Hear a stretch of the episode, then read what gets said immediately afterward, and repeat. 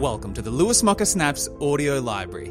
In these short lessons, you'll learn practical tools, philosophies, and strategies designed to help you empower every area of your life. Mr. Snap, good morning. What's going on? We're doing a little lesson.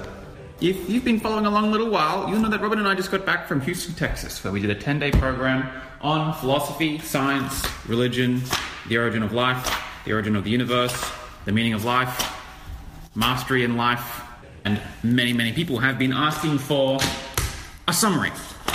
So, since the majority of this, this is the first out of two books, by the way, since the majority of this is way too full on to share on InstaSnap, I'm gonna do my best not to go too deep, but I will pick and choose little bits that I want to cover, and I'll go through the book over the next 10 years and summarize in my own words what I got from it. Here we go, page 19. I want to address this. Logic is your ability to argue for both sides equally. Logic comes from the word logos, which meant breath or word. It means sound. Now, long term followers have seen me do this a million times before. Understand that as human beings, we have two minds. We have an inspired higher mind and a lower animal mind. We have both. Human beings have both, we're the only creatures that have both. Understand that down in the lower animal mind, we live in a world of duality. We have positives and negatives, happies and sads, ups and downs, rights and wrongs, goods and bads. We take a stance and we have judgment. We seek prey and avoid predator. Up here in the higher inspired mind, we're more likely to live in a world of unity, where we embrace both positives and negatives, prey and predator, happy, sad, good and bad. This is more objective, this is more subjective. Mastery lives here. So, as you look around society, you look at the masses, the individuals who aren't really doing much with their lives, they will live in a world of judgment. They will have more judgment in their life. This is bad, this is good. This individual is a terrible, evil, nasty person, and this guy is a fucking hero. He's flawless, he's perfect. As you move up the scale of conscious evolution and awareness, and you start to study more masterful people, you'll notice that they don't judge as much. And the reason that they don't judge as much is because they've owned the traits in themselves that they know everyone else has. They know that every person has every trait. They know that the heroes have a dark side and villains have a light side. Everyone is both hero and villain ultimately. But that's why they say never meet your hero.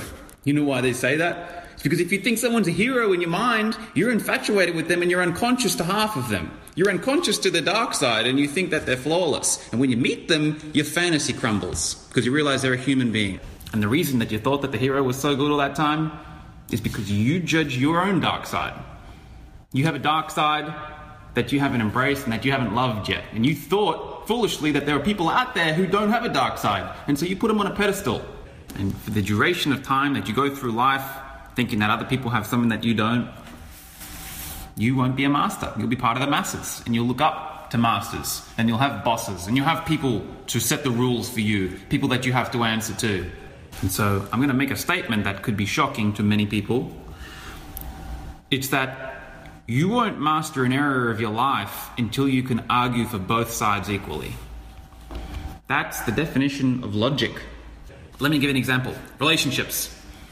You won't master your relationship until you can argue for both sides equally. Until you can authentically and truthfully say, I'm happy to be single and I'm happy to be in a relationship equally.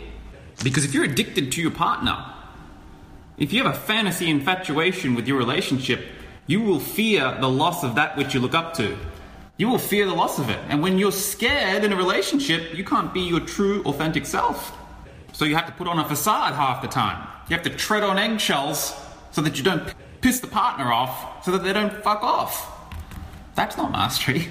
That's fucking subordination. That's what the masses do. Another example is your finances and career. Many people can't argue for both sides equally. Most people that I talk to here who hate their jobs, really resentful for their jobs, they want something else. What they're doing is avoiding pain, seeking pleasure.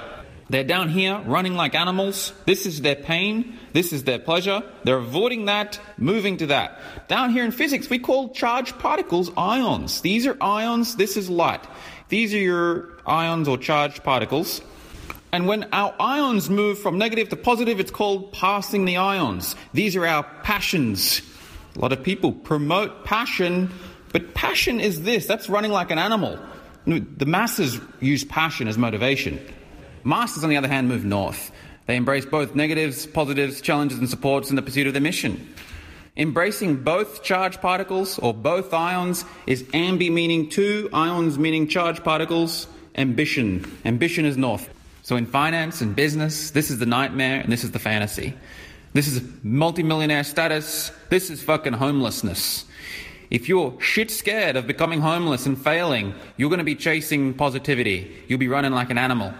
But if you have a vision and a mission and a purpose that's bigger than the positives and negatives, that transcends the fear of going homeless, you will embrace both sides in the pursuit of your mission. That is the path to mastery. In summary, what you want to do is make sure that you own both sides of yourself. That's why I got this custom shirt made.